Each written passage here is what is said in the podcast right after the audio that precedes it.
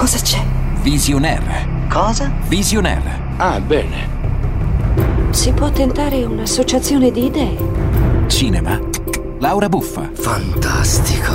Visionaire. Al cinema con Laura Buffa. Ne sei sicuro? Sì, sì. Ok.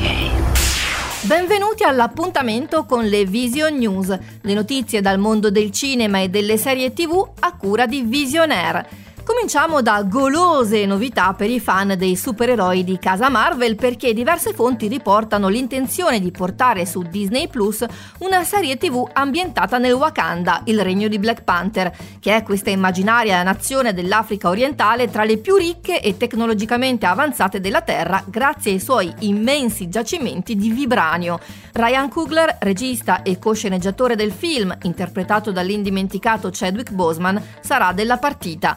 E ci sono grandi novità in vista per quanto riguarda le serie tv anche in Italia, perché dopo diversi anni di voci e speculazioni pare che la quarta stagione di Boris sarà finalmente realtà. Lo ha annunciato con una diretta su Twitch l'attore Alberto Di Stasio, che interpretava il direttore di produzione della soap Gli occhi del cuore. Per chi non l'avesse mai vista, eh, Boris era ambientata sul set di una soap immaginaria di cui raccontava il dietro le quinte.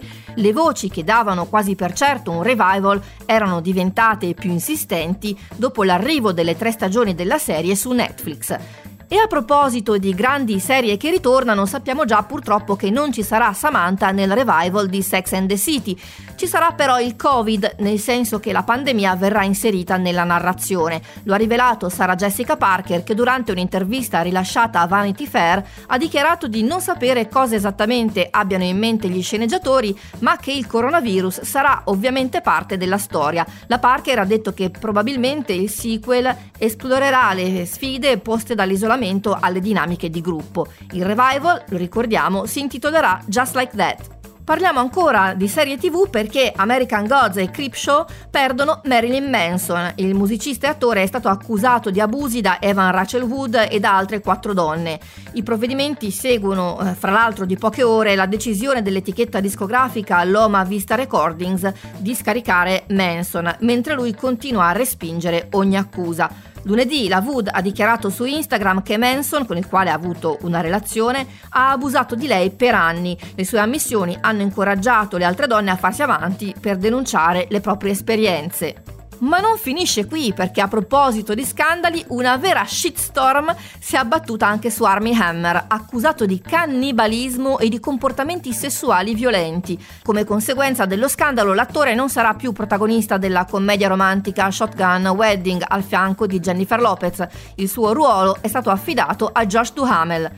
E per la pagina dei nuovi progetti proseguiamo con più classe con Carla, perché sono iniziate a Roma le riprese del film biografico dedicato a Carla Fracci. La troupe e il cast si sposteranno poi ad Orvieto e a Milano, in particolare al Teatro alla Scala. La grande ballerina italiana sarà interpretata da Alessandra Mastronardi. Il film, diretto da Emanuele Imbucci, andrà in onda prossimamente su Rai 1. Cambiamo argomento e parliamo di festival perché dal 19 al 25 febbraio si tiene online su Places la settima edizione di See You Sound, che è l'unico festival italiano dedicato al cinema internazionale a tema musicale. La scorsa edizione purtroppo eh, è stata tra i primi eventi culturali italiani eh, cancellati in corso dal Covid. Il tema di questa edizione, che ospita ben 81 film da tutto il mondo, è Can't Stop Music, mentre il focus Black Lives Matter invita il pubblico in un viaggio nel cuore della musica nera e dei suoi significati storici e culturali. E a proposito di festival, Coda, il film della scrittrice e regista Sean Heder, sbanca il Sundance Film Festival vincendo i quattro premi principali del concorso drama, ovvero il Gran Premio della giuria, la regia, il premio del pubblico e il premio speciale della giuria per il migliore insieme. Il film racconta la storia di un adolescente udente in una famiglia di sordi.